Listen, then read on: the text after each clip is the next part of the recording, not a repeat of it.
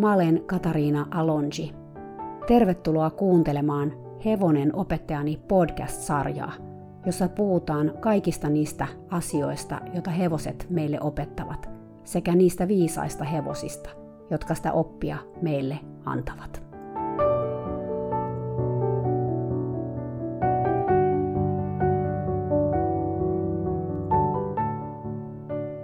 Moikka! Arvaa mitä? On Leon viimeinen jakso. Siksi mulla on oikeastaan vähän haikea olo.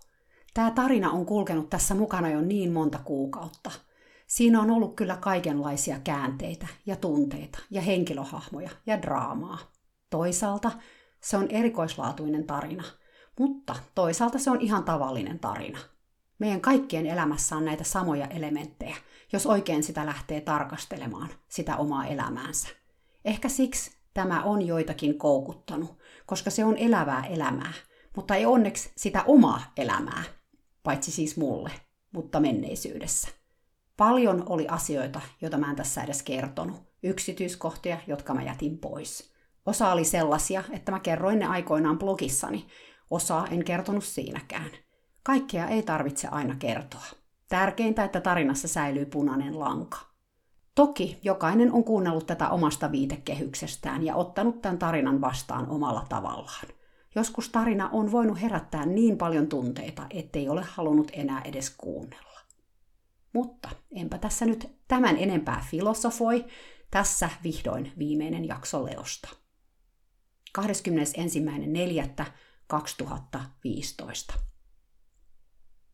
Hehkuvalta auringolta tuli tekstari pari päivää sitten. Hän oli kotona flunssan kourissa ja hän pyysi apua Leon kanssa. Voisitko sä mennä sitä katsomaan sunnuntaina? Hän halusi myös, että mä veisin hevosena ruohoa syömään appelsiinitarhaan. Mä lupauduin auttamaan. Haluatko, että mä juoksutan Leoa tai teen jotain muuta, mä kysyin. Entinen kouluratsastaja juoksuttaa Leon torstaina, ja jos hän juoksuttaa sen myös lauantaina, sun ei tarvitse. Riittää, että se saa ruohoa. Lauantaina tulikin viestiä, että entinen kouluratsastaja oli juoksuttanut Leoa 20 minuuttia. Mä menin siis sunnuntaina tallille katsomaan tilannetta. Täytyy myöntää, että jotenkin edellisen kerran jälkeen mua ei kauheasti edes huvittanut mennä. Mä olin melko varma, että Leon olisi tosi vaikea saada niin lyhyessä ajassa kunnon kontaktia. Leo oli tarhassa, kun mä saavuin paikalle, mikä oli hieno homma, sillä kello oli kuusi illalla. Se tarkoitti sitä, että hevoset oli ollut tarhassa ja laitumella siis jo ainakin kahdeksan tuntia. Se on ennätys, mahtavaa. Leolla oli koppa päässä niin kuin aina, mutta se tuntui kuitenkin saavan kopassa olevasta reiästä riittävästi syömistä. Ruoho oli sen verran lyhyttä. Aika paljon siitä onkin jo kuivunut, kun täällä ei ole satanut taas vähän aikaan. Mä otin Leolta kopan pois päästä. Mä en oikein ymmärrä tätä logiikkaa, että miksi mun pitää erikseen ottaa Leo riimussa laitumelta ja viedä se appelsiinitarhaan syömään ruohoa, kun se voi syödä sitä myös laitumella, etenkin jos koppa otetaan pois. Mutta tämä on nyt ilmeisesti sellainen uusin juttu, joka on tärkeää tehdä joka päivä.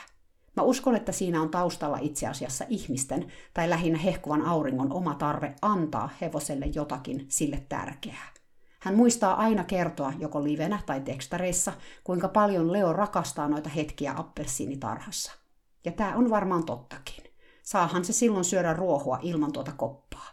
Mutta kun tämän saman jutun voisi toteuttaa laitumella vapaana. No, mitä tätä turhaan analysoimaan? Tämä on vaan sellainen asia, jonka hehkuva aurinko haluaa tehdä Leon puolesta, koska silloin hän tuntee olevansa hyvä hevosen omistaja. Ja kun hänelle tulee tällainen idea päähän, siitä tehdään heti rutiini. Siksi hänestä oli tärkeää, että mä menisin tallille sunnuntaina, jotta Leo saisi tämän 15-minuuttisen tuota appelsiinitarhan ruohoa. Leo oli laihtunut taas sitten viime näkemän, eli kaikki se ekstra paino, vaikka se olikin vähäistä, jonka se oli lihonnut pari kuukautta sitten, tuntui kadonneen kuin tuhka tuuleen. Sillä oli vielä jonkun verran talvikarvaa, joka mun mielestä viittaa kyllä valitettavasti siihen, että sillä saattaa tuo Cushingin tauti olla, sillä muut hevoset oli jo selkeästi kesäkarvassa. Karvasta johtuen sen kylkiluut ei näkynyt niin selvästi kuin ne varmasti olisi näkynyt, jos sillä olisi ollut täysi kesäkarva. Ei se siis mikään peikko ollut, mutta kuitenkin hieman paksummassa turkissa kuin olisi pitänyt. Toisaalta öisin lämpötila on laskenut välillä plus kuuteen asteeseen, joka saattaa vaikuttaa siihen, ettei se ole tuota karvaansa vielä vaihtanut. Etenkin kun se on niin laiha. Selkäranka oli erittäin selkeästi havaittavissa melkein koko matkalta. Lonkkaluutkin törrötti oudosti. Lisäksi sen koppa haisi hieman mädälle. Nenässä ei näkynyt räkää, enkä mä myöhemmin haistanut enää mitään, mutta kun mä otin tuon kopan päästä, haju oli aika voimakas. Mä kuulinkin myöhemmin Pirtsakalta Pimulta, että Leo on edelleen antibioottikuurilla. Tukka nousi pystyyn ton kuulessani. Laskuissahan tässä on jo seottu, mutta jos nyt en ihan väärässä ole, Leo on nyt vedellyt antibiootteja useita kuukausia putkeen, lukuun ottamatta tuota parin viikon taukoa, mikä siinä oli, kun tuo räkätauti tuli takaisin. Mä annoin Leon hetken syödä laitumen ruohoa. Mä hengailin lähistöllä, mutta se ei ollut musta kovin kiinnostunut. Mä käytiin myös syömässä appelsiinitarhan ruohoa, ja Leo imuroi sitä sisäänsä sellaisella vauhdilla, että mä ajattelin, että se tukehtuu. 15 minuutin jälkeen mä vein sen talliin, jossa sen ruuat odotti. Se hyökkäsi niidenkin kimppuun innokkaana. Mä harjailin sitä vähän, mutta se ei selkeästi halunnut, että sen mahaan kosketaan, joten mä annoin olla. Kun Leo oli syönyt, se halusi, että mä hankaan sen päätä harjalla. Kärpäsmaski varmaan oli sitä kutittanut ja hiertänyt. Mä hetken hinkkailin sen päätä. Mä kokeilin myös rapsutella sitä muualtakin, sään kohdalta ja kaulasta, mutta se ei halunnut, että siihen kosketaan sen enempää. Mikä on musta edelleen selvä merkki siitä, ettei sillä ole kaikki hyvin, koska aikaisemmin se ei muuta halunnutkaan kuin kiivetä syliin ja saada rapsutuksia. Mä lähdin kotiin apein mielin tuntuu aina vaan siltä, kun mä olisin menettänyt ystävän ja mun ystävän tilalle olisi tullut joku muu tyyppi, joka periaatteessa näyttää samalta, mutta on sitten kuitenkin vaan huono korvike. Mä en tiedä, miksi mä kiusaan itseäni menemällä Leoa katsomaan. Ehkä olisi parasta vaan olla menemättä. Out of sight, out of mind, sanotaan englanniksi. Poissa silmistä, poissa mielestä. Ehkä kannattaisi ottaa tämä ajatusmalli käyttöön. Tällä viikolla hehkovalla auringolla on tärkeä vuosipäivä. Perjantaina siitä on tasan vuosi, kun hän sai uuden sydämen. Hän haluaisi juhlistaa tuota päivää jollakin lailla. Puhetta on ollut siitä, että me mentä syömään yhdessä koko porukka tai jotain. Hän itse kutsuu tätä päivää sanalla rebirthday, eli uudelleen syntymispäivä. Ja sitähän se olikin. Mä löysin hänelle kirjakaupasta syntymäpäiväkortin, joka sanoo, että olet vain niin vanha kuin sun sydämesi on – Ajatuskortin takana on tietenkin abstrakti, sillä yleensä hän sydämemme on vuosissa samanikäinen kuin me itse olemme. Hehkuvan auringon sydän on kuitenkin noin 17-vuotias ihan konkreettisesti. 13. toukokuuta 2015. Kuukausi on kulunut ja Leon asiat ovat aika huonosti. Mä soitin tänään hehkovalle auringolle, sillä me ei olla juteltu vähän aikaan, vaan viestitelty pari kertaa ohimennen tekstarein – hän ilahtui kovasti mun soitosta. Hän on jännä tyyppi sikäli, että hän ei ota itse yhteyttä, vaikka aivan hyvin voisi. Hän ehkä ajattelee, että häiritsee mua, jos soittaa, joten hän ei soita. Hän laittelee kyllä välillä viestejä. Vaikea sanoa, ehkä hän ei haluakaan olla liian tiiviissä yhteydessä muhun. Hänen elämänsä on taas ollut aika rankkaa, sillä laitettuaan avioeron vireille hänen miehensä veli joutui sairaalaan.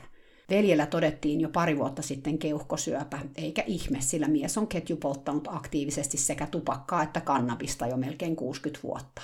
Eilen tämä veli sitten kuoli, ja hehkuva aurinko on nyt sekä miehensä että kälynsä tukena. Tämän lisäksi Leo on todella sairas.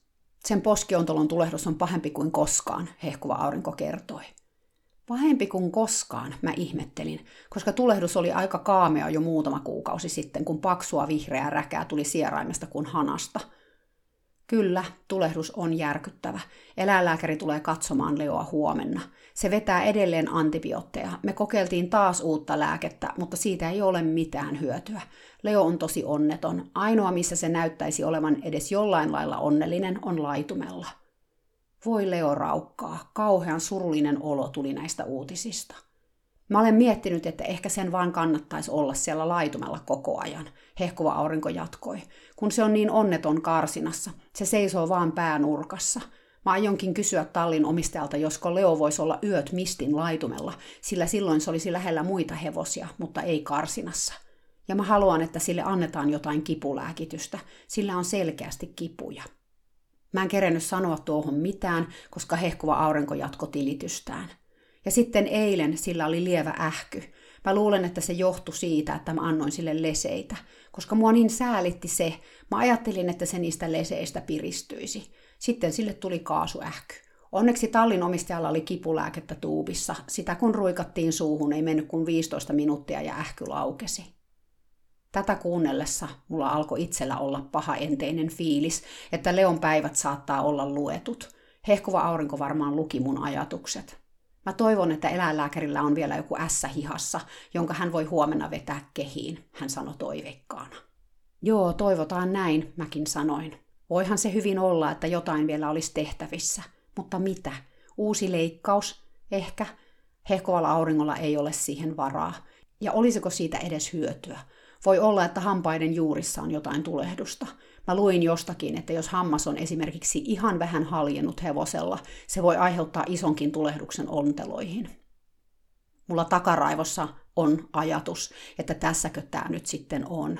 Hevosella on niin paha tulehdus, että sitä ei saada parannettua, ei sitten millään. Mitä sitten tehdään? Päästetään hevonen ehkä kärsimyksistään. Umpikujaltahan tämä vaikuttaa. Hehkova aurinko lupas soittaa mulle huomenna eläinlääkärin visiitin jälkeen. Sitten ollaan viisaampia, ehkä. Mä itse haluaisin mennä Leon luona käymään ja mä yritän järkätä sille aikaa pian, ehkä jo huomenna, kun ei tiedä miten tässä käy ja miten nopeasti. 14. toukokuuta 2015. Eläinlääkäri kävi Leoa katsomassa ja sanoi, että ainoa ratkaisu tässä vaiheessa on sen kuskaaminen yliopistolliselle klinikalle ja massiivisen leikkauksen suorittaminen sen kallon sisällä. Hän ei tiedä tosin, olisiko siitäkään enää apua. Hevosen hampaat kasvavat sen poskionteloissa ja jos esimerkiksi joidenkin hampaiden juurissa on ongelmia tai jokin hammas on vaikka hieman haljennut, voi olla, että tätä tulehdusta ei saada aisoihin. Leolta, kun on jo poistettu kolme hammasta, eikä kauhean montaa enää kuulemma voida poistaa. Tai ei kuulemma kannata. Hehkova aurinko sanoi, ettei hän lähde viemään Leoa klinikalle enää. Siihen on monta syytä, mutta päällimmäisenä ehkä kaksi, eli se, ettei hänellä ole siihen varaa, mutta myös se, että yli kaksikymppiselle tällä hetkellä huonokuntoiselle hevoselle tuo klinikkareissu leikkauksineen saattaisi olla aivan liikaa. Eläinlääkärikin oli sitä mieltä, että nyt kannattaa miettiä, mikä on vanhalle hevoselle mielekästä. Lähdetäänkö sitä kuskaamaan klinikalle ja laitetaanko se suoriutumaan leikkauksesta ja sitä seuraavista hoidoista, vai annetaanko sen olla kipulääkityksellä ja pellolla onnellisena viimeiset päivänsä. Ja ikinä ei voi tietää, lähtisikö tämä tulehdus paranemaan itsekseen erilaisessa ympäristössä. Tosin huonolta näyttää. Ihan ensimmäiseksi hehkuva aurinko pisti stopin Leon antibiooteille – Niitä ei enää anneta, kun niistä ei ole mitään hyötyä. Mä toivoisin, että hän antaisi Leolle myös heinää, sillä tuo papanoiden syönti ei ole hevoselle mikään luontainen juttu, mutta niin pitkällä ei olla vielä. Hehkuva aurinko ei halunnut oikeastaan tuon enempää puhua Leon tilanteesta, ja mä ymmärrän kyllä miksi. Näyttäisi nyt siltä, että jos Leo ei koe jotain ihmeparantumista, sen päivät saattavat olla luetut. Leon sairaudesta puhumisen sijaan hehkuva aurinko kertoi puhuneensa tallinomistajan kanssa tuosta Leon asumistilanteesta, että hän haluaisi Leon olevan ulkona koko ajan. Yllättäen tallinomistaja oli avautunut asiasta ja kertonut, että hänellä oli käynyt mielessä aikaisemminkin, että ehkäpä hän voisi tontille rakentaa ainakin yhden laitumen yhteyteen pienen pihattokatoksen, jossa kaksi hevosta voisi asustaa yhdessä. Mitä? Käynyt mielessä pihaton rakentaminen? Mä olin aivan sanaton, kun hehkuva aurinko kertoi tästä. Siis miten valtavan mahtavaa, että hän on edes ajatellut asiaa. Samaan hengenvetoon hän kuulemma kertoi tyttärensä saaneen jonkin ihmeellisen herätyksen eräällä kurssilla, jolle hän oli, en tiedä minkä universumin viisauden johdattelemana, ilmoittautunut. Tällä kurssilla, joka oli ollut neljäpäiväinen ja jonka vetäjän nimeä hehkuva aurinko ei enää muistanut, olikin käyty kuulemma sellaisia minunlaisiani juttuja – siellä oli kerrottu, että hevonen oppii vain ollessaan rento, että hevonen on kipua tunteva emotionaalinen eläin ja siksi kaikenmoinen pakottaminen vaikuttaa siihen negatiivisesti. Tytär oli kuulemma aluksi ollut hieman shokissa, sillä hän oli ollut kurssin ainoa kouluratsasta ja kaikki muut olivat kuulemma olleet jotain puskaratsasta ja menneet lännen satuloilla, pädeillä ja kuolaimettomilla suitsilla. Tämä kurssinvetäjä oli kuitenkin ollut ilmeisesti hyvin vakuuttava, koska tytär oli tullut kotiin totaalisen järkyttyneenä ja itkenyt äitinsä olkapäätä vasten omaa julmaa hevosten kohteluaan. Että kuinka hän on kannuksillakin potkinut hevostaan tajuamatta tekevänsä väärin. Että kuinka valmentajat olivat aina käskeneet pistää hevosen järjestykseen olemalla sille tiukka ja ankara pomo, eikä raippaakaan olla säästelty. No johan on aikoihin eletty. Mä olen varovaisen toiveikas, että tämä saattaisi tarkoittaa sitä, että heidän hevostensa Danin, Mistin, Tsian ja Nikin elämä muuttuu positiivisemmaksi. Mä halusin kysyä asiasta lisää, mutta koska hehkova aurinko oli jo matkalla kälynsä luokse, kännykkäyhteys alkoi pätkimään. Mä kerkisin kuulemaan kuitenkin vielä yhden lauseen. Tytär kertoi, että tärkein opetus oli se, että hevosen tulee aina olla rento, kun se oppii uusia asioita – että jos se oppii uusia taitoja jännittyneenä, tämä jännittynyt tunnetila yhdistyy tuohon opittuun asiaan. Siksi kannattaa tuohon hevosen rentoon ja luottavaiseen tunnetilaan panostaa. No aamen, en voisi olla enempää samaa mieltä. Mä jäin luurin päähän ihan äimän käkenä. Miten nyt yhtäkkiä tällainen muutos tapahtunut tuolla tallilla?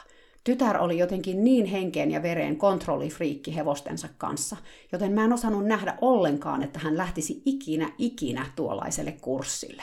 Mutta näköjään munkin on paikallaan avartaa mun omaa maailmankatsomustani ja antaa kaikille mahdollisuus muutokseen. 15. toukokuuta 2015. Tänään illalla tuli hehkuvalta auringolta meili, jonka hän oli laittanut monelle henkilölle, muun muassa terapeutille ja entiselle kouluratsastajalle sekä innokkaalle puuhailijalle, sekä tietysti minulle. Meilissä luki näin. Leo on nyt todella sairas. Poskiontelon tulehdus tuli takaisin neljättä kertaa. Aloitimme taas heti antibiootit, mutta kuudentena päivänä oli selvää, ettei lääkkeestä ollut mitään hyötyä. Vaihdoimme jälleen antibioottia. Kahdeksan päivän jälkeen tulehdus vain paheni. Olen puhunut eläinlääkärin kanssa ja vaihtoehtoja on kaksi. Leon vieminen yliopiston klinikalle, jossa sille tehtäisiin uusi poskiontelo ja hammasleikkaus, jonka jälkeen onteloita huudottaisi taas kuukausi. Lisäksi Leo söisi vielä lisää antibiootteja, mutta niiden tehosta ei tässä vaiheessa ole tietoa. Toinen vaihtoehto on lopettaa Leon kärsimykset tähän. En halua viedä Leoa enää klinikalle ja pyytää sitä suoriutumaan isosta leikkauksesta – Minun suhteeni Leon on ainutlaatuinen, jollaista minulla ei ole koskaan ollut toisen eläimen kanssa. Meillä kaikilla on se yksi ja ainoa taikaeläin elämässämme, ja Leo on ollut tämä taikaeläin minulle. Leo on ollut ystäväni, ankkurini, luottamushenkilöni ja inspiraationi, joka on motivoinut minua tulemaan jälleen terveeksi. Juuri nyt en osaa kuvitella elämää ilman Leoa, mutta minulla on velvollisuus huolehtia hevoseni terveydestä ja hyvinvoinnista. Ja tällä hetkellä Leolla ei ole kumpaakaan. Ei terveyttä eikä hyvinvointia. Olette kaikki olleet Leon elämässä mukana enemmän tai vähemmän tiiviisti viimeisen puolentoista vuoden aikana, ja olen siitä ikuisesti kiitollinen. Jos haluatte tulla vielä Leoa tapaamaan, ottakaa yhteyttä ja katsotaan milloin se onnistuu. Terveisin hehkuva aurinko. Omalle tyylilleen uskollisena hehkuva aurinko ei välttämättä puhu asioista niiden oikeilla nimillä, mutta on selvääkin selvempää, että hän on päättänyt lopettaa Leon. Mun omat fiilikset on hieman sekavat. Mä olen helpottunut, että hehkuva aurinko on pystynyt tämän päätöksen tekemään. Sillä jos tilanne on todella niin paha kuin miltä se kuulostaa, on todella aika antaa Leon siirtyä toiseen ulottuvuuteen. Mä en ollut ihan varma, kykeniskö hehkuva aurinko tekemään tätä päätöstä näin pian, Muistanette, miten terapeutin ja Dakinen kanssa kävi, mutta hehkuva aurinko ei ole terapeutti, ja hän on aina sanonut, ettei halua, että Leo kärsii. Mä laitoin hänelle viestiä, mä haluaisin mennä Leoa katsomaan huomenna. Oikeastaan mä haluaisin mennä tallille ihan itsekseni, mutta katsotaan, miten se onnistuu. Luonnollisesti mä haluan myös nähdä hehkuvaa aurinkoa. Mä tarjosin hänelle myös mun apua – Mä en tiedä, haluaisiko hän, että kukaan muu on paikalla, kun Leo lopetetaan, mutta mä sanoin, että mä voisin tulla paikalle. Katsotaan, mitä hän vastaa. Mä toivon, että mä saisin olla paikalla saattamassa Leoa sen viimeiselle matkalle. Se olisi mulle tosi tärkeää. Mutta toki tämän asian päättää hehkuva aurinko. Voi olla, että mä menen tallille huomenna, kuulinpa hänestä tai en. Leo on kuitenkin siellä joka tapauksessa. 16. toukokuuta 2015. Mä menin tänään tallille aamulla aikaisin ja siellä ei onneksi ollut ristin sielua. Leo oli karsinassa ja mä näin jo kaukaa, että se käveli kopissa edestakaisin levottomana. Välillä se laitto päänsä ruokaastiaan ja haukkas syömistä, seuraavassa hetkessä se jo marssi ringissä kotiaan ympäri. Kun mä pääsin lähemmäksi, mä näin, että sen oikeasta sijaraimesta tuli vihreää räkää kuin hanasta ja sen otsassa näkyi pieni pullistuma. Voi Leo parkaa. Se saa tällä hetkellä kipulääkitystä aamuin ja illoin, mutta siitä huolimatta kipu oli läsnä Leon kasvoilla. Sen sieraimet oli laajentuneet ja sen silmät oli lasittuneet ja tuskasen näköiset. Lisäksi silmien yläpuolella oli useampiakin huoliryppyjä ja turpa ja alaleuka oli kireässä supussa. Oli selvää, että tällä hevosella ei ollut kaikki ihan hyvin. Kun mä menin karsinaan, Leo halusi, että mä hankaan sen päätä käsilläni. Mä ymmärrän kyllä miksi, sillä mä itsekin kärsin aikoinaan kroonisista poskiontolen tulehduksista, kunnes sain leikkauksen ja ruokavalion avulla apua järkyttävään kierteeseen. Mä tiedän, miltä tuntuu, kun onteloissa on räkää tai paine puristaa pääkalloa. Mä rapsuttelin ja hieroin Leon päätä pitkään, ja mä tunsin, kuinka se rentoutui mun käsien alla. Seuraavaksi se käänsi mulle takapuolensa ja tarjosi oikeaa takastaan rapsutettavaksi.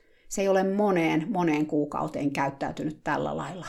Tätähän se teki aina ollessaan pihatossa ja halutessaan hierontaa tai rapsutuksia. Mä seisoin Leon kanssa puoli tuntia silitellen ja rapsuttaen sitä, välillä päätä, välillä takapuolta. Mahan alta ja säkääkin kerettiin hinkata. Hehkova aurinko ja tallin omistaja tuli paikalle. Hehkovan auringon silmät oli punaiset ja turvoksissa. Hän kertoi itkeneensä puoli yötä Leon kohtaloa. Rapsuteltiin yhdessä Leoa vielä puolisen tuntia ja sitten me otettiin se ulos syömään ruohoa. Aluksi se oli todella levoton ja ryntäili riimussa sinne tänne, mutta lopulta se rauhoittu syömään. Tämä asento ja ehkä myös koko syömisprosessi auttoi sitä silmin nähden. Räkä valu solkenaan Leon sieraimesta ja sen kasvonlihakset rentoutu ainakin himpun verran. Eikä se enää jännittänyt vatsaansakaan, joka oli ollut aamusta jotenkin todella piukea. Se on kaikkein onnellisin silloin, kun se saa syödä, hehkuva aurinko sanoi kyyneltensä läpi. Tänään se saa mennä laitumelle ilman kuonokoppaa. Mitä väliä sillä on enää? Annetaan sille kaikki, mitä se haluaa. Hän kertoi, että mielessä oli käynyt viedä Leo takaisin terapeutin tontille sen viimeisiksi päiviksi. Että se saisi olla Lunan ja Bingin kanssa, hän sanoi. Me keskusteltiin tästä vaihtoehdosta pitkään. Mä muistutin hehkuvaa aurinkoa siitä, että tuo reissu saattaisi olla Leolle aika stressaavakin. Ensinnäkin Dakin ei olisi enää tuolla tontilla, ja ken tietää, miten lunalaama reagoisi Leon paluuseen. Ja sitten on vielä terapeutti. Ensinnäkään ei ole varmaa, että terapeutti edes ottaisi Leoa tontilleen pariksikaan päiväksi. Hänellä ei ole tapana tehdä ihmisille palveluksia, ellei hän jollain lailla hyödy niistä itse. Toisekseen hän saattaisi olla aluksi yhteistyökykyinen, mutta sitten saadakin yllättäen kilarit ja yhtäkkiä huomaisimme olevamme keskellä elämääkin suurempaa draamaa. Olet oikeassa, hehkuva aurinko sanoi. Mulla itselläkin kävi mielessä, että ehkä ei kannata sekoittaa terapeuttia tähän soppaan enää ollenkaan. Kun mä kysyin, oliko hän jo miettinyt valmiiksi, milloin Leo päästettäisi vihreämmille laitumille, hän alkoi itkemään.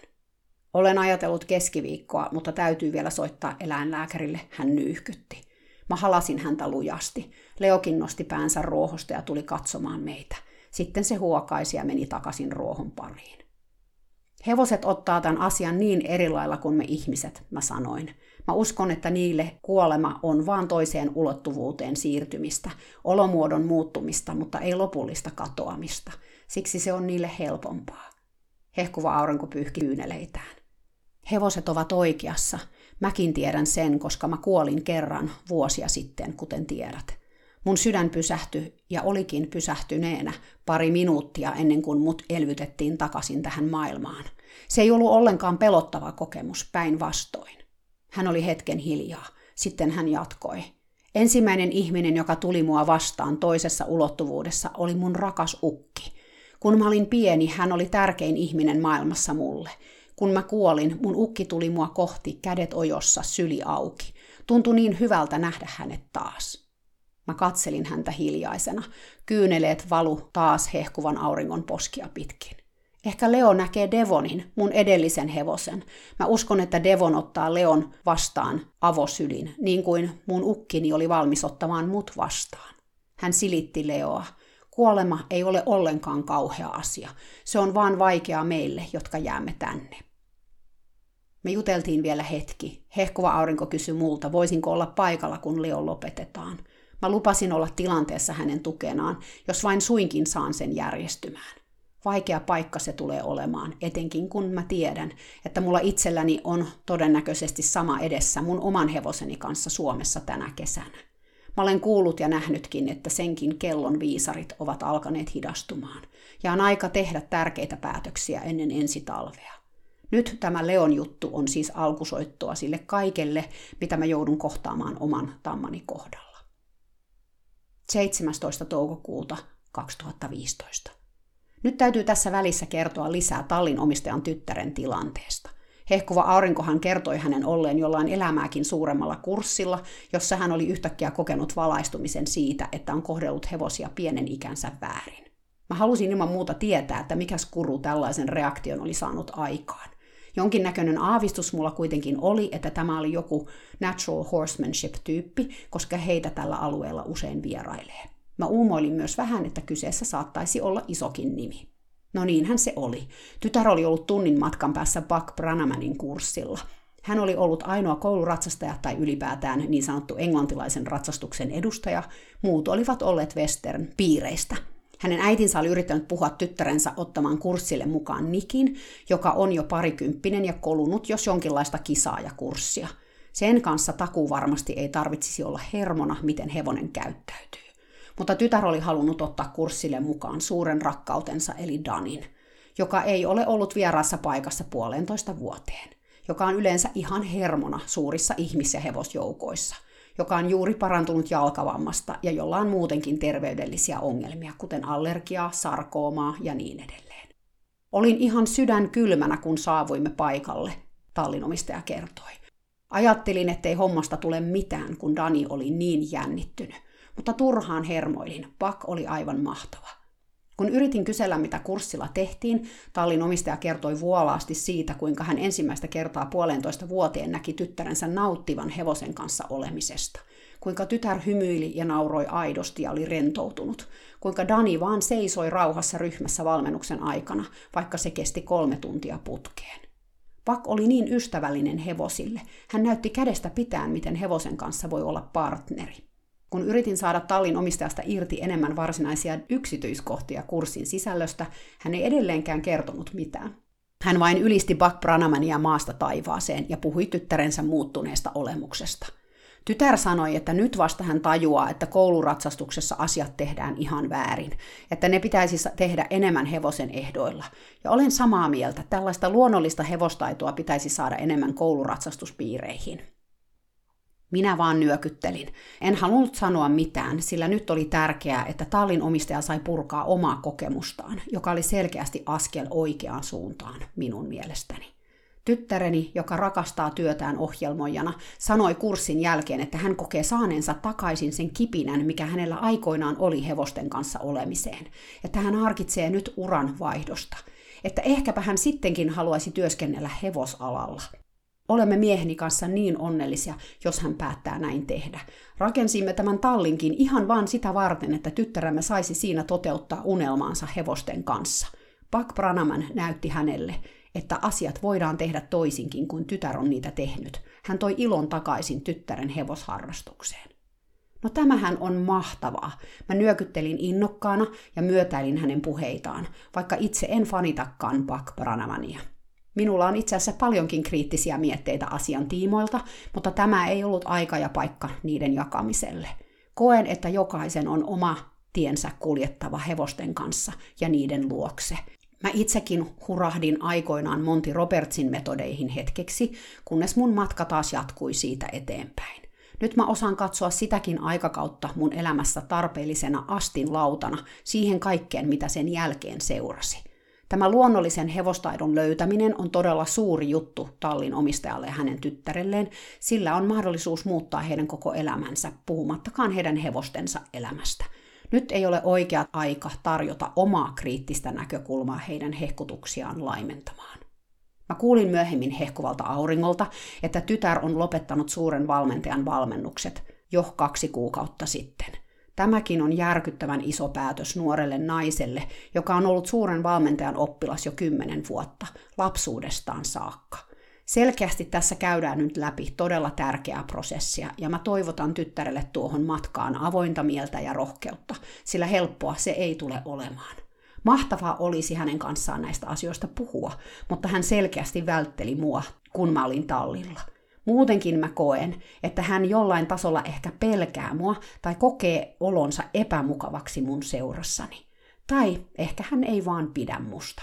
Sekin on mahdollista. Pak Pranamanista mä haluan tässä vaiheessa lyhyesti vielä sanoa oman mielipiteeni. Mä en ole koskaan nähnyt tätä miestä livenä, joten mun mielipiteeni perustuu kaikkeen siihen, mitä mä olen netissä nähnyt ja lukenut, sekä ihmisten omakohtaisiin kokemuksiin Bakin kursseista, joista he ovat mulle kertoneet. Joten mun mielipiteeni ei perustu omakohtaiseen kokemukseen. Ehkä moni teistäkin on nähnyt Pakista tehdyn dokkarin, joka ihan vastikään pyöri Suomenkin televisiossa Herkkä hevosmies nimellä. Mä en perusta enää hevosen jahtaamiseen pyöräaitauksessa. Mun mielestä se on hevoselle usein hyvin stressaavaa toimintaa. Hevonen ei siinä pääse juurikaan pakoon tai edes ilmaisemaan omia tuntemuksiaan. Jopa se, että tämä niin sanottu jahtaus tapahtuisi neliskulmaisessa pikadeerossa, muuttaisi asiaa henkisesti helpommaksi, sillä silloin hevonen pääsisi pakoon kulmiin, jos haluaisi. Lisäksi mä en usko, että hevosiin tulisi kohdistaa tällaista painetta ylipäätään. Toki Buck Branaman on ehdottomasti erittäin taitava negatiivisen vahvisteen käyttämisessä, ja mä itsekin käytän hevosten kanssa myös negatiivista vahvistamista. Siltä ei oikein voi välttyä, jos hevosella on vaikka riimukin päässä, mutta sen rinnalla mä käytän myös positiivista vahvistamista. Ja joskus mä en käytä sitäkään, koska aina ei ole pakko niin sanotusti kouluttaa hevosta. Tosin sivuhuomautuksena kuitenkin, että koulutit tai et, hevonen oppii jatkuvasti ihmisen seurassa, joten siitä kannattaa olla tietoinen. Mä en myöskään usko, että on koskaan tarpeellista säikytellä hevosta koulutuksen nimissä. Mä olen nähnyt videoita, jossa Buck aluksi lainausmerkeissä siedättää hevosta pressulla, kunnes hevonen ei enää uskalla liikkua, vaikka selkeästi pelkää. Sitten yhtäkkiä Buck pyytääkin hevosta liikkumaan eteenpäin heiluttelemalla samaista pressua – Hevonen on ihan pihalla, sillä juurihan se oppii, että seisomalla paikoillaan tuo kamala pressu menee pois. Mä näen siis hevosen kannalta epäloogista toimintaa. Siis sen lisäksi, että sen pelkoa ei oteta huomioon tai pidetä tärkeänä, sillä nämä niin sanotut siedättämiset muistutti kyllä ennemminkin floodingia kuin siedättämistä mun mielestä. Kouluttamiseen ja oppimiseen ei koskaan pitäisi kuulua pelkoa. Mutta tämä nyt siis mun omaa filosofiaani. Mä tiedän, että täällä USAssa ja muuallakin Bakilla on suuri seuraajajoukko. Hän kyllä todella välittää hevosista, en epäile sitä hetkeäkään. Paljon hänellä on hyvääkin annettavaa omassa viitekehyksessään. Ja esimerkiksi se, että hevosta tulee kouluttaa vain rauhallisessa mielentilassa on ehdottoman hyvä ohje, vaikka hän ei itse sitä ohjetta aina seuraakaan. Itse asiassa kun mä kuuntelen hänen puhettaan ja mitä hän sanoo hevosten kouluttamisesta, mä olen hänen kanssaan melkein sataprosenttisesti samaa mieltä. Mutta nämä puheet eivät kuitenkaan sitten ole linjassa tekemisen kanssa. Ja tähän on varmaan syynä, tai niin uskon, ihan yksinkertaisesti se, että Buck ja minä nähdään sama tilanne eri silmin. Eli kun mä näen pelokkaan ja kauhuissaan olevan hevosen, joka laitetaan valitsemaan kahdesta pahasta toinen, Eli joko menet vaikka pressun yli esimerkiksi, tai sitten kestät tämän mun narun, joka viuhuu ja pyörii ja pelottelee. Hän näkee hevosen, joka vähän ehkä jännittyy ja joka valitsee viisaasti kahdesta pahasta sen vähemmän pahan. Mä itse koen, että tällainen koulutustyyli rikkoo luottamusta ihmisen ja hevosen välillä sekä hevosen psyykettä ja saa hevosen myös mahdollisesti sulkeutumaan. Pak taas näkee hevosen, joka on rauhallinen ja luottavainen ja ennen kaikkea tottelevainen. Saman asian voi siis nähdä niin eri silmin. Mutta jos mä jotain olen oppinut tästä mun matkasta hevosten kanssa, se on se, että lopputulos ei takaa sitä, että keinot olivat eettiset. Eli vaikka hevonen lopuksi on juuri sellainen kuin ihminen haluaa ja tekee mitä pyydetään, se ei oikeuta niitä metodeja, joilla siihen pisteeseen päästiin. Mutta ei tästä tämän enempää. Olen siis todella iloinen, että Branaman on saanut tällaisen murroksen aikaan tallinomistajan tyttäressä. Ja vaikka tytär ei tämän enempää muutosta koskaan hakisi, on tämäkin jo iso askel oikeaan suuntaan hevosten hyvinvoinnin puolesta. Minusta meidän tulee jokaisen löytää se tie hevosten luokse, joka tuntuu meille sopivan. Toki on viisasta myös seurailla, millaisia tuloksia tiede meille tarjoilee hevosten suhteen, sillä hevostutkimus on tärkeä osa hevosalan muutosta. Joskus ne tieteelliset tulokset saattavat kuitenkin aiheuttaa ihmisissä vastareaktiota, kun ne ovat niin kaukana siitä kaikesta, mitä itse on tehnyt jo useita vuosia, joskus vuosikymmeniä. Silloin voi helpottaa löytää jotain väliratkaisua, jotain, mikä on askel oikeaan suuntaan, vaikka ei ehkä se ihan lopullinen askel. 19. toukokuuta 2015. Eilen mä kävin taas moikkaamassa Leoa. Se oli heti kättelyssä paremman näköinen kuin perjantaina. Vieläkin kyllä naamassa näkyi kivun merkkejä, mutta ei yhtä paljon kuin aikaisemmin. Se vaikutti myös aika kärsimättömältä ja pyysi päästä kopistaan pihalle heti kun se näki mut. Nenästäkin tuli vähemmän räkää eikä se haissu mädälle. Mä otin Leon muitta mutkitta pihalle. Mä tiedän, ettei sen kanssa olla tehty mitään aktiivista pariin viikkoon, mutta jotenkin mulle tuli fiilis, että se haluaa liikkua, joten me mentiin kentälle. Leo oli tosi reipas, marssi ympäri kenttää innokkaana. Kun mä lähdin juoksemaan, se ravas reippaasti mun vierellä. Hehkuva aurinko ilmestyi tässä vaiheessa tallille ja ihmetteli ääneen, miten piirteältä Leo vaikutti. Mitä tämä tarkoittaa, hän kysyi. Jospa tässä onkin kyseessä ihme parantuminen. Mä en ole uskovainen, mutta kyllä viime päivinä mä olen rukoillut, että Leo parantuisi kuin ihmeen kaupalla. Jospa universumi vastaakin nyt mun rukouksiin. Ja en tiedä. Täytyy kyllä myöntää, että hevonen oli 50 prosenttia paremmassa kunnossa kuin kaksi päivää aikaisemmin. Mutta mikä olisi voinut tämän parantumisen sysätä liikkeelle? Hehkuva aurinko varmaan luki mun ajatukset, sillä seuraavaksi hän kertoi Leon alkaneen syödä hirveitä määriä appelsiineja. Niitähän vielä on laitumen takana olevissa puissa. Eilen se söi kahdeksan appelsiinia ja sitä edellisenä päivänä viisi. Mä en oikein tiedä, onko se hevoselle kauhean terveellistä, mutta mä ajattelin, että ehkä se itse tietää, mitä se tarvitsee. Sekös tässä nyt onkin auttanut mieletön annos C-vitamiinia? Sen hengitys ei haise enää mädälle, mä huomautin. Hehkuva aurinko nyökytteli. Ei haissu eilenkään. Hän näytti toivorikkaalta. Ehkä tämä on oikeasti ihme. Sellaisia tapahtuu kyllä. Mitä hän tuohon voisi vastata? Kannattaako toivoa pitää yllä? Toisaalta mä olen itsekin niin yltiöpositiivinen, että viimeiseen asti mä uskon kyllä vaikka siihen ihmeparantumiseen. Vai onko tämä vaan tyyntä ennen myrskyä? Mä olen kyllä ajatellut, että torstaina eläinlääkäri voisi tulla. No, tiedät kyllä miksi hehkuva aurinko sanoi. Tiesinhän minä. Me keskusteltiin hetki kipulääkityksestä ja mä ehdotin, että Leon annosta nostettaisiin vähän, jotta sillä ei varmasti olisi kipuja. Hehkuva aurinko sanoi olevansa asiasta samaa mieltä. Sitä paitsi se on tulehduksellekin hyvä, hän sanoi. Mun oli aika lähteä kotiin, mutta hehkuva aurinko sanoi vievänsä Leon syömään päivän appelsiiniannoksen. Mä syöttelen sitä edelleen riimussa, vaikka se onkin nykyään laitsalla ilman kuonokoppaa. Se on niin onnellinen siitä, hän sanoi. Hän lupasi myös laittaa viestiä sitten, kun hän puhuisi eläinlääkärin kanssa.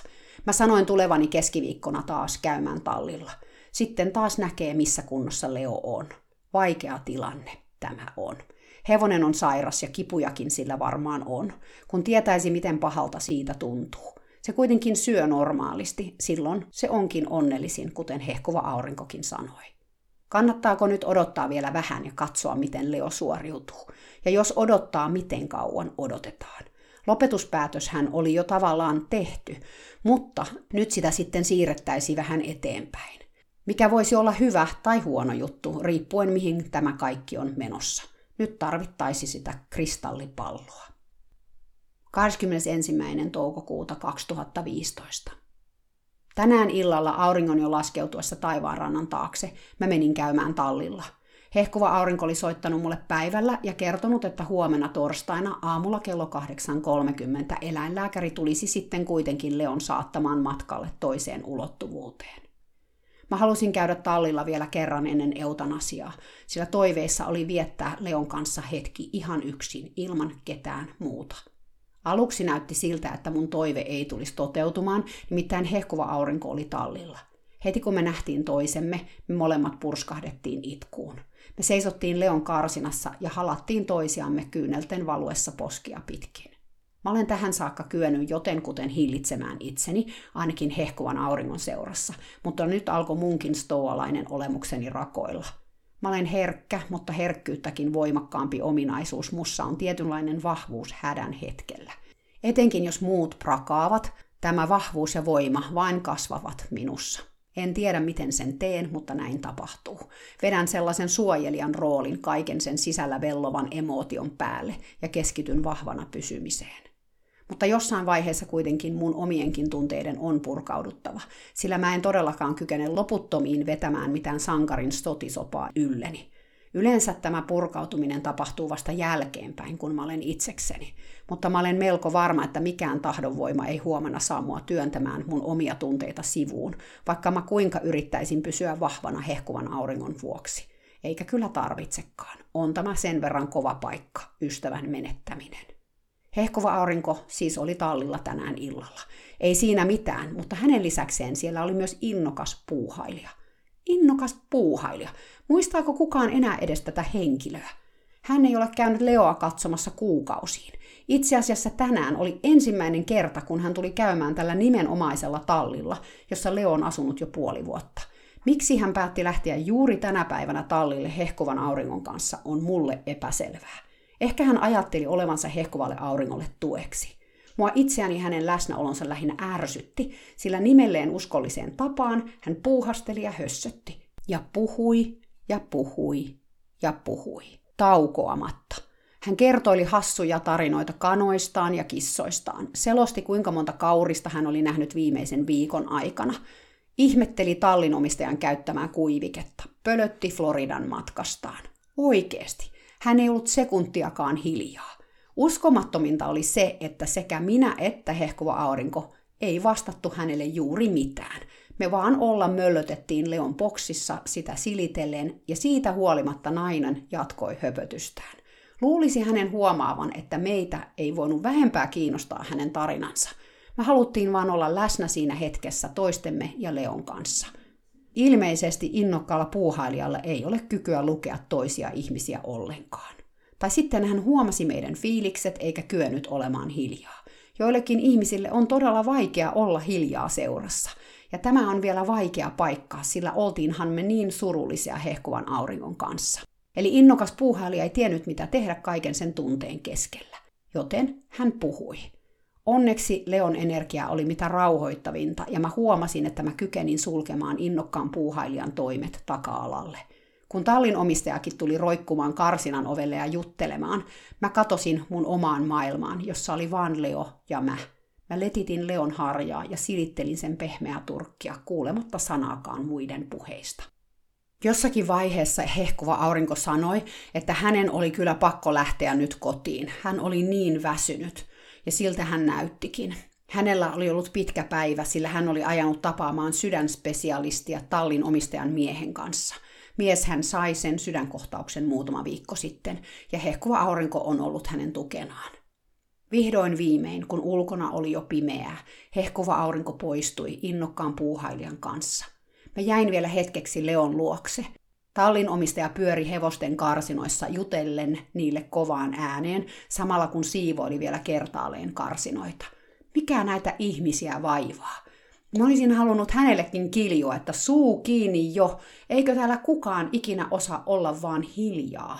Pelkäättekö te omia ajatuksianne niin paljon, että puhutte koko ajan jotain, ettei tarvitsisi kohdata niitä asioita, jotka oikeasti pyörii siellä päässä ja sydämessä?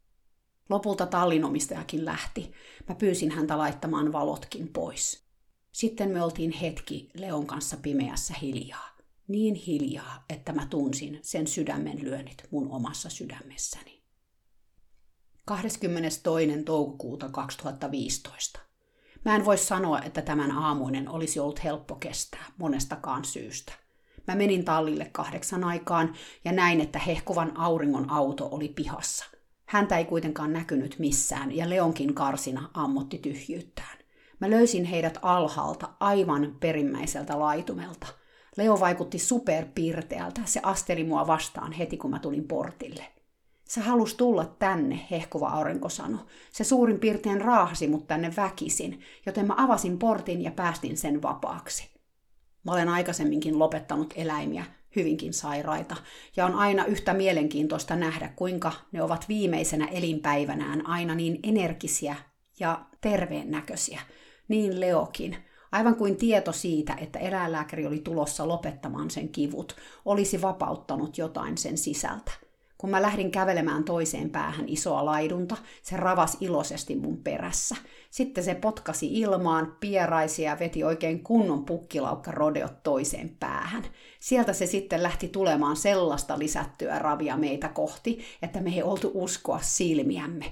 Missä oli väsynyt ja uupunut Leo?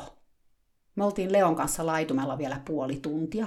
Se piehtaroi, juoksi ja söi ruohoa vuoron perään, kunnes vihdoin tasan kello 8.30 se meni portille, aivan kun se olisi tiennyt, että eläinlääkärin oli määrä tulla tallille juuri silloin. Ja kyllähän se sen tiesikin. Oltiinhan me kerrottu sille, mitä tänään tapahtuisi.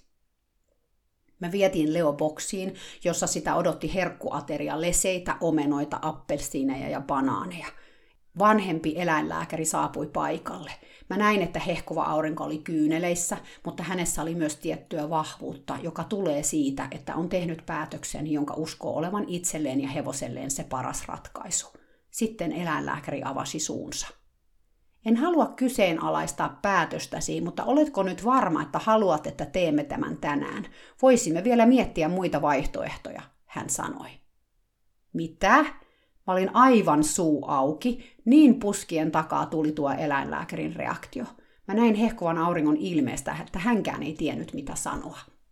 Eläinlääkäri jatkoi.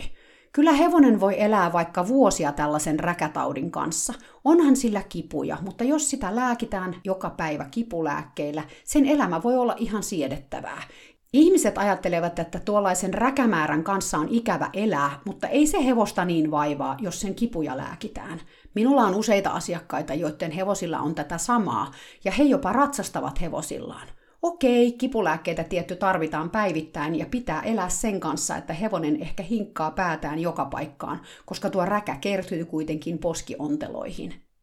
Mä tunsin, kuinka kiukku alkoi puskea mulla itselläni pintaan. Tällä miehellä, joka on tuntenut hehkuvan auringon jo 20 vuotta, olisi ollut mahdollisuus puhua hänen kanssaan näistä asioista jo viikon, mutta hän päätti ajoittaa tämän keskustelun siksi aamuksi, kun hevonen on tultu lopettamaan. Miksi tehdä hehkuvan auringon olosta vielä vaikeampaa kuin mitä se jo oli, varsinkin kun hän alun perin itse tätä ehdotti eräänä vaihtoehtona? Kukaan ei sanonut mitään, ei kukaan. Hehkuva aurinko alkoi itkemään. Minä, tallinomistaja, tallinomistajan tytär, Pirtsakka Pimu ja eläinlääkärin avustaja seisottiin kaikki tumput suorana sanomatta sanaakaan. Eläinlääkäri päätti jatkaa selostustaan. Hän kertoi eräästä asiakkaastaan, jonka hevoselle on tehty jo viisi, kyllä, viisi poskionteloleikkausta, joiden aikana hevoselta on poistettu melkein puolet sen hampaista – nyt, koska vaiva ei ole parantunut, nainen on päättänyt lennättää hevosen Lontooseen, jossa joku spesialisti leikkaa sen kuudennen kerran. Ja tämänkö nyt piti sitten olla sellainen hyvä esimerkki hevosenpidosta ja omistajan oikeista ratkaisuista? Mun teki mieleni kertoa tälle ukolle, mitä mieltä mä olin tästä hänen tarinastaan. Että kyllä tärkeintä mun mielestä eläinten kanssa on katsoa niiden lajityypillisiä käyttäytymistarpeita, ja jos niistä joutuu sairauden vuoksi ihan kauheasti tinkimään, kannattaa miettiä, onko niiden elämänlaatu enää sitä luokkaa, että ne nauttii elämästään. Esimerkiksi hevosen lähettäminen Lontooseen lentokoneella menee jo liiallisuuksiin mun mielestä. Kauhea stressi eläimelle – Puhumattakaan siitä, että siltä on poistettu suurin osa hampaista, joten se ei voi enää syödä sille lajityypillistä ruokaa. Ja mä osaan vaan kuvitella noiden leikkausten jälkihoidot poskiontoleiden huuhteluineen ja niin edelleen. No huh huh. Ja se, että tässä hetkessä aletaan kyseenalaistamaan hehkuvan auringon päätöstä lopettaa Leo minuuttia ennen toimenpiteen tekemistä, voi olla, että mä itsekään joissain asioissa ole ollut hehkuvan auringon kanssa samaa mieltä, mitä tulee Leon hoitoon. Mä olisin varmasti yrittänyt erilaisia asioita kuin hän, mutta hän on tehnyt parhaansa omassa viitekehyksessään. Hän on vastuussa tästä eläimestä. Ja hän on myös nähnyt, miten paljon se on kärsinyt. Miksi mä lähtisin tässä vaiheessa näistä asioista edes puhumaan? Ei hän tätä lopettamispäätöstä tehnyt todellakaan kovin kevyesti, ja nyt sitten asiasta pitää vielä väitellä eläinlääkärin kanssa, joka alun perin hänelle ehdotti sitä. Nyt mun teki kyllä mieli sanoa pari valittua sanaa, mutta mä maltoin mieleni. Mä en usko, että siitäkään, että mä alkaisin tappelemaan eläinlääkärin kanssa olisi mitään hyötyä. Mä hengittelin siis syvään ja laskin sataan ennen kuin mä avasin suuni. Haluan vielä tarkentaa, mä sanoin eläinlääkärille. Olet siis sitä mieltä, että on ok syöttää hevoselle päivittäin useita grammoja kipulääkkeitä pitkänkin aikaa. Miten kauan tällaista voi sun mielestä jatkaa? Vaikkapa vuosia, eläinlääkäri vastasi. Eläinlääkäri jatkoi puhumista. Kertoi, kuinka monet hänen asiakkaistaan on jo vuosia syöttäneet fenyyliputatsonia eli kotoisasti beautya hevosilleen usean gramman päivässä – he sekoittavat sitä hevosen kaikkiin ruokiin päivittäin, aivan kuin sekin olisi ruokaa. Ottavat koko purkin ja tyynesti sekoittavat sen väkirehuihin, ettei heidän tarvitse edes mitata enää sitä joka ruoka-annokseen. Vannon, että osa hevosista ei varmaan enää tarvitse koko beautya, mutta siitä on vain tullut osa ruokintasuunnitelmaa, joten omistajat eivät oikein osaa lopettaakaan sen syöttämistä. Tässä vaiheessa hän nauroi, niin kuin tämä olisi ollut hyvä vitsi. Ketään muuta ei naurattanut. Jos hevosen vatsa kestää sen, miksi ei? Hän lisäsi vielä lopuksi. Niin, miksipä ei? Jos hevonen on sairas eikä sitä voida parantaa, onko oikein pitää sitä hengissä kipulääkkeiden voimalla vuositolkulla? Ja jos on, niin missä se raja menee? Kipulääkkeilläkään ei voida kaikkea kipua ja epämukavaa oloa kuitenkaan poistaa, mä kommentoin, kun kukaan muukaan ei edelleenkään sanonut mitään. No ei, eläinlääkäri myönsi, mutta kyllähän se pahimman kivun lievittää. Tässä vaiheessa tallinomistaja puuttu keskusteluun. Hän kertoi, että koska hän näkee Leoa päivittäin, hän voi kyllä kertoa, että sillä on aika paljon kipuja. Eläinlääkäri intti edelleen, että jos hevonen syö normaalisti, ei sillä sitten kuitenkaan niitä kipuja ole niin kauheasti. Tässä vaiheessa myös tytär avasi suunsa ja kertoi, että Leon syöminen on ollut vähän niin ja näin, Tosin kun se alkoi noita kipulääkkeitä syömään enemmän, syöminenkin hieman parani. Mutta että kyllä hänenkin mielestään hevonen on tosi kipeä, että onko se sitten hevosenlaista elämää, jos aina särkee. Niin, mehän emme voi tietää, miten paljon eläimiä sattuu, eläinlääkärikin sanoi. Voimme vain arvailla niiden käytöksen perusteella. En kyllä nyt ole ihan samaa mieltä tuostakaan. Osa hevosista on niin stoalaisia, että aina ei ole helppo nähdä kipua sen käytöksestäkään suoraan. Toisaalta nykytutkimukset ovat valottaneet lisää tätä kipuasiaa esimerkiksi kehittämällä kipuasteikon hevosen ilmeille. Enkuksi se on niin sanottu pain face. Tästä eläinlääkäri ei ollut kuullutkaan, kun mä sen mainitsin. Niin no, tehän näitä hevosia enemmän näette kuin minä ja teette siitä omat päätelmänne. Mutta voisithan sinä katsoa vielä vaikka kuukauden ja tehdä sitten vasta päätöksen, eläinlääkäri ehdotti hehkuvalle auringolle. Kukaan ei sanonut mitään varmaan viiteen minuuttiin. Hiljaisuus oli käsin kosketeltavaa. Hehkuva aurinko nojasi Leon ja itki hysteerisesti. Mun mieleni teki vetää eläinlääkäriä turpaan, niin kuin siitä nyt olisi ollut mitään hyötyä. No, olisinpahan päässyt purkamaan mun omaa pahaa oloani. Siinä me sitten seistiin sateessa, sillä vaikka sadetta ei edes ollut säätiedotuksessa, kun eläinlääkäri oli saapunut tontille, hän oli tuonut sateen mukanaan. Aluksi se oli sellaista lievää tihuttamista, mutta nyt vettä puotteli taivalta ihan kunnolla. Mä olin itse jo ihan läpimärkä, koska mä en todellakaan ollut varautunut sateeseen. Eihän täällä sada juuri koskaan tähän aikaan vuodesta. Mutta että juuri tänään. Se oli jotenkin niin osuvaa. Lopulta hehkuva aurinko sai suunsa auki. Mä haluan, että se tehdään nyt, hän sanoi. Eläinlääkäri nyökkäsi ja lähti autolleen avustajansa kanssa sanomatta enää sanaakaan. Mä laitoin Leolle riimun päähän ja annoin riimunarun hehkuvalle auringolle. Hän talutti Leon kentälle. Me muut seurasimme perässä. Eläinlääkäri antoi Leolle rauhoittavaa lääkettä suoraan suoneen ja pyysi hehkuvaa aurinkoa taluttamaan sen kentän pitkälle sivulle. He lähtivät kävelemään poispäin. Mua itketti niin kauheasti ja mä koin jotenkin, että hehkuva aurinko tarvitsi tuon hetken Leon ja eläinlääkärin kanssa kahden mutta tallin omistaja ja hänen tyttärensä ryykäsivät heidän perässään kentän toiselle puolelle, joten mä seurasin itse siinä mukana. Tallin omistaja marssi hehkuvan auringon luo ja halasi ja suukotti tätä. Mä näin, että hehkuva aurinko halusi tilaa, sillä tämä oli hänen surunsa ja hän selkeästi halusi kantaa sen itse. Siksi mä pidinkin vähän etäisyyttä, vaikka muut hyysäsivät hänen ympärillään. Tai ehkä tämä tilan ottaminen on vaan mun oma juttuni. Kun mä olen surullinen, mä haluan olla suruni kanssa yksin. Mua ei auta halailut ja silittelyt päinvastoin. Leo lähti kaatumaan. Avustaja yritti pehmentää kaatumista huonolla menestyksellä. Leo rojahti aika kovaa vasemmalle kyljelle. Eläinlääkäri antoi Leolle kuolettavan ruiskun lääkettä. Mä olin jonkinlaisessa kuplassa tuossa vaiheessa ja mä katselin tapahtumia jännästi niiden ulkopuolelta, mutta kuitenkin osallisena. Leo korisi lievästi ja sen kieli roikkui sen suusta ulkona. Hehkova aurinko polvistui Leon viereen ja itki valtoimenaan. Hän silitti Leon naamaa hellästi. Leo veti aina välillä henkeä ja sitten oli hiljaa. Sen silmät alkoi lasittua. Mäkin polvistuin lähelle ja laitoin käden Leon kaulalle – Mä pidin sitä siinä, kunnes mä tunsin, että Leon henki lähti sen ruumiista pois. Kun mä suljin silmäni, mä näin hevosia laukkaamassa Leoa vastaan isolla pellolla. Monet niistä näyttivät tutuilta. Devin, hehkuvan auringon edellinen hevonen, Sox, mun edesmennyt vikelyshevonen, Dancake, sekin jo 20 vuotta sitten kuollut vikelyshevonen, ja niin monia muita onnellisen näköisiä hevosia mä ajattelin, että tämä on se hevos esi-isien lauma, josta mä olen kuullut. Usean minuutin jälkeen eläinlääkärin avustaja kuunteli Leon sydänääniä. Niitä ei enää ollut. Eläinlääkäri taputti hehkuvaa aurinkoa olkapäälle ja sitten hän jo lähtikin avustajansa kanssa seuraavaa hevosta katsomaan. Kun hän oli lähtenyt, hehkuva aurinko heittäytyi elottomana makaavan Leon päälle ja nyhkytti sydäntä särkevästi.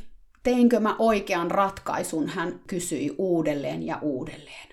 Mä kirosin mielessäni eläinlääkärin, miksi hänen oli pitänyt kyseenalaistaa hehkuvan auringon päätös. Jos hän oli eri mieltä, miksi hän ei soittanut hehkuvalle auringolle ja jutellut asiasta jo päiväkausia sitten? Miksi tehdä se tänään? Nytkö hehkuva aurinko kelaisi tätäkin asiaa loppuelämänsä? Hehkuva aurinko, kuuntele, mä sanoin. Sä olit Leon ihminen, se joka ymmärsi Leoa kaikkein parhaiten. Leo tuki sua niin paljon viimeisen kahden vuoden aikana, antaen sulle kaikkensa.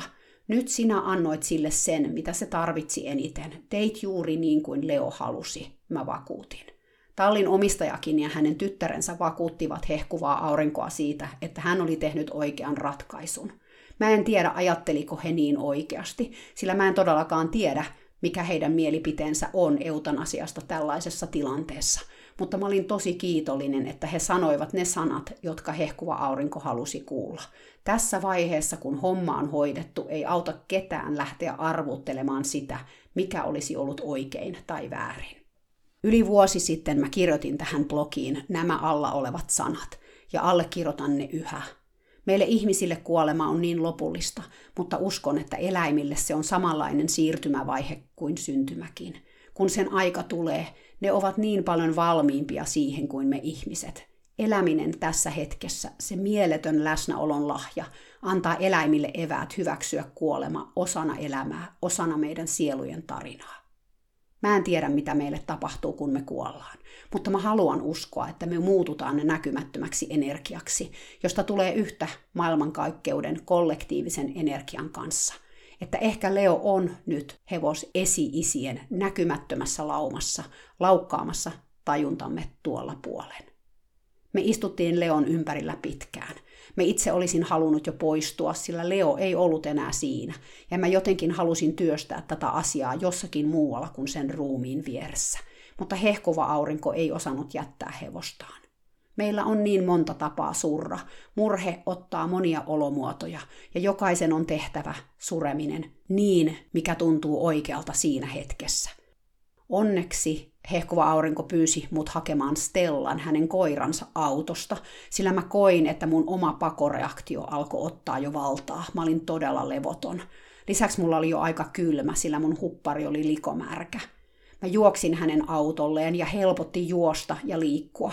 Helpotti olla hetki yksin omien tunteiden kanssa, vailla sitä tunnemyrskyä, mikä kaikista muista läsnäolijoista heijastui. Sade oli lakannut ja mä näin, että pilvet alkoi väistymään. Mä hengittelin hetken puiden märkää tuoksua ja kuuntelin, kuinka linnut kisaili appelsiinipuissa. Samalla mä annoin kyynelten virrata poskiani pitkin. Kun mä palasin Stellan kanssa, hehkova aurinko oli siirtynyt Leon pääpuolesta sen kaulan alapuolelle ja makasi märässä hiekassa Leon vieressä. Koira meni Leon luo ja nuuhki sen turpaa. Sitten se nuoli hehkuvan auringon kasvoja. Kunnes yhtäkkiä se ulvaisi aivan kuin sähköiskun saaneena. Sitten se alkoi tärisemään ja perääntyi Leon luota pois. Me oltiin kaikki ihan äimän käkenä. Mikä koiralle tuli? Mä en saanut sitä millään enää lähemmäksi, joten mä lähdin juoksemaan sen kanssa kentällä toiseen suuntaan. Aluksi koira oli ihan lukossa, mutta sitten sen häntä nousi ylös ja se ravisteli perusteellisesti. Hyvä, shake it all off, ravistele kaikki pois, mä sanoin. Stella ravisteli uudelleen. Kaikki nauro, jopa hehkuva aurinko. Koirat tietää, miten vaikeita asioita käsitellään, mä sanoin. Kohtaa ne nenätysten, sitten ravistele ne pois ja jatka elämää eteenpäin. Tytär yhtyi tähän ja kertoi kaverinsa koirasta hauskan tarinan. Pian me juteltiin aivan normaalisti. Välillä hehkuva aurinko kuitenkin prakasi uudelleen ja silloin hän aina nojasi Leoon silittäen sen höyryävää kylkeä. Stella ei enää suostunut tulemaan Leon luo. Tallinomistaja arveli, että oli todella tapahtunut jonkinlainen energian purkaus, jonka koira oli tuntenut sähköiskun lailla. Lopulta, noin 45 minuutin päästä, hehkuva aurinko nousi seisomaan. Hänen oli aika ottaa aamun lääkkeensä. Hän vapisi kauttaaltaan ja mä jouduin puoliksi kantamaan, puoliksi taluttamaan hänet Leon karsinalle, jossa hänen tavaransa olivat. Tallinomistaja tuli meidän luokse ja halasi hehkuvaa aurinkoa lujasti. He olivat sopineet tapaamisesta huomiseksi, mikä on hyvä asia, sillä seuraavat päivät tulevat olemaan vaikeita hehkuvalle auringolle – Leo oli koko hänen elämänsä ja hänen omien sanojensa mukaan se ainoa asia, joka sai hänet ylös sängystä aamuisin viimeisen kolmen kuukauden aikana. Mä kysyin häneltä, milloin hän haluaa pakata Leon tavarat. Ei heti, ehkä sunnuntaina. Lupasin tulla auttamaan. Mä en halua, että hänen on selvitettävä kaikki itsekseen. Tavaraa on kuitenkin aika paljon. Parkkipaikalla me halattiin vielä kerran ja itkettiinkin vähän – Mä en halua enää ikinä omistaa hevosta, hehkuva aurinko sanoi. Mä en kestä sitä huolen ja surun määrää, mitä hevosen omistajuus tuo mukanaan. Mä tiedän tunteen. On kaameaa luopua rakkaasta ystävästä. Se tuntuu siltä, kun sun sydäntä revittäisi palasiksi sun sisälläs. Kukapa haluaisi ehdoin tahdoin itsensä siihen tilanteeseen laittaa. Mutta toisaalta, kun sä ajattelet kaikkea sitä iloa ja rakkautta, jota myös saat, luulen, että se sitten kuitenkin lopulta kannattaa. Tai mä itse ajattelen niin.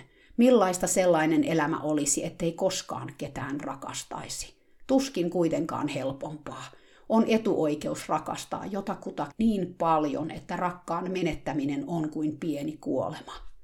Kun suru on kova, se kertoo, että varastoon jäi vielä paljon, paljon rakkautta säilöön.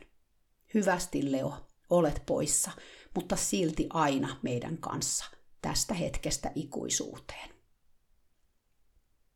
Näin päättyy Leon ja hehkuvan auringon tarina. Miten ihmeellinen tarina se olikaan, välillä raivostuttava, turhauttava, ahdistavakin ja välillä täynnä iloa ja onnea, sydänyhteyttä ja rakkautta. Se oli myös tarina minusta, melkein kahdesta vuodesta mun elämässäni, jolloin mä opin taas niin paljon asioita – Mä opin muun muassa kirjoittamaan, sillä tämä Leon blogi, jota mä olen täällä podissa lukenut, oli ensimmäinen asia, jota mä kirjoitin suomeksi melkein 20 vuoteen. Mä olin aina haaveillut kirjan kirjoittamisesta ja aloitin uudelleen kirjoittamisen vuonna 2006, mutta mä tein sen englanniksi, koska mä opiskelin netin kautta paljon kirjoittamisen taitoa ja ne kaikki kurssit oli englanniksi. Lisäksi mulla on korkeakoulututkinto englantilaisesta filologiasta, joten mä olen tottunut kirjoittamaan englanniksi jo opiskeluaikoina yliopistolla. Kunnes sitten eräänä päivänä mä lähdin kirjoittamaan blogia suomeksi. Leon blogi oli tärkeä kokeilu, sillä vuosi tämän blogin jälkeen, eli vuonna 2016, mä julkaisin mun ensimmäisen nuorten kirjan Kevätuhrit – itse asiassa mä voin kertoa sellaisen yksityiskohdan, että mä lähetin käsikirjoituksen eri kustantamoille alkuvuodesta 2014 ja kesti tosi pitkään ennen kuin kukaan vastasi. Mä olin kesäkuussa 2014 pitelemässä Leoa eläinlääkärille terapeutin tontilla. Kello oli jotain kaksi iltapäivällä Kaliforniassa, kun yhtäkkiä mun puhelin soi. Mä näin, että numero oli suomalainen, mutta se oli outo numero. Lisäksi mä tiesin, että kello oli Suomessa jotain puolen yön paikkeilla. Mä ihmettelin, että mikäs puhelu tää on, ja vähän jo sydäntä kylmäsi, koska mä ajattelin, että ehkä jollekin rakkaalle ihmiselle on sattunut jotain, kun noin Suomesta yöllä soitellaan. Kyseessä oli kuitenkin Otavan silloinen lasten ja nuorten kirjojen kustannuspäällikkö, joka oli juuri saanut luettua mun käsikirjoituksen viimeisen sanan, ja oli kässäristä niin innoissaan, että soitti mulle kertoakseen, että Otava ehdottomasti haluaisi julkaista tarinan. Siinä sitten hevonen, eli Leo, narun päässä mä sain erään elämäni merkityksellisimmistä puheluista, jossa sain kuulla, että mun pitkäaikainen haave kirjan julkaisemisesta toteutuisi. Kyllä oli eläinlääkärikin ihmeissään, kun mä hänelle kerroin. Se oli vielä se mun lemppari-eläinlääkäri, se nuorempi kundi, jonka kanssa me aina juteltiin paljon hevosen kivusta ja sen tunnistamisesta. Ja tietenkin Leo oli siinä myös osallisena mun elämääni, vaikka sitä ei varmasti voinut vähempää kiinnostaa joku kirjan julkaiseminen. Mä toivon, että Leon tarina antoi sulle jotakin, mitä se sitten olikaan. Ehkä vertaistukea, ehkä viihdytystä, ehkä tietoakin hevosista – Mulle itselleni oli avartavaa käydä tämä tarina läpi uudelleen ja muistella näitä asioita, millainen ihminen mä olin silloin ja mitä mä opin tästä ajasta Leon kanssa. Kyllä olisi ihan viisasta kirjoitella päiväkirjoja enemmänkin, koska jälkeenpäin niistä saa paljon irti. Sen mä haluan tähän loppuun kertoa, että hehkuva aurinko elelee edelleen Kaliforniassa. Hän käy puolipäivä töissä, vaikka on jo yli 70. Hän on musta hyvässä kunnossa, sydän jakselee todella hyvin. Hevosta hänellä ei enää ole, mutta kerran viikossa hän käy tuolla tallilla, jossa Leo viimeiset kuukautensa asui. Hän on edelleen hyvä ystävä tallin omistajan kanssa. He käyvät yhdessä kävelemässä Indin ja Olin kanssa, jos muistat tallin omistajan koirat. Mä kävin itsekin tuolla tallilla noin vuosi sitten, ja siellä oli ihan samannäköistä kuin ennenkin. Siellä oli myös melkeinpä samat hevoset. Eniten järkytti nähdä Bentley, joka oli jo todella vanha ja aika huonokuntoisen näköinen. Sen silmissä oli lasittunut katse, eikä se reagoinut muhun mitenkään, vaikka mä seisoin sen edessä ja kosketin sen turpaakin. Misti oli sentään poissa. Se oli jo silloin Leon aikoihin jo aika vanha ja sen selkä oli todella painunut alas. Monta karsinaa oli tyhjillään. Ainoa ulkopuolinen hevonen oli tuo Bentley. Hevoset edelleen asuivat siis siellä karsinoissaan ja ulkoilua oli edelleen vaan se puoli päivää. Appelsiinipuutarhakin, missä Leo rakasti syödä ruohoa, oli vielä olemassa, ja mä keräsinkin muovikassillisen appelsiineja mukaan kotiin. Mä söin niitä appelsiineja mun terassilla auringossa ja lähetin Leolle terveisiä sinne, missä se sitten onkaan. Ei missään, mutta kuitenkin joka paikassa. Kiitos, että olit mukana tässä tarinassa.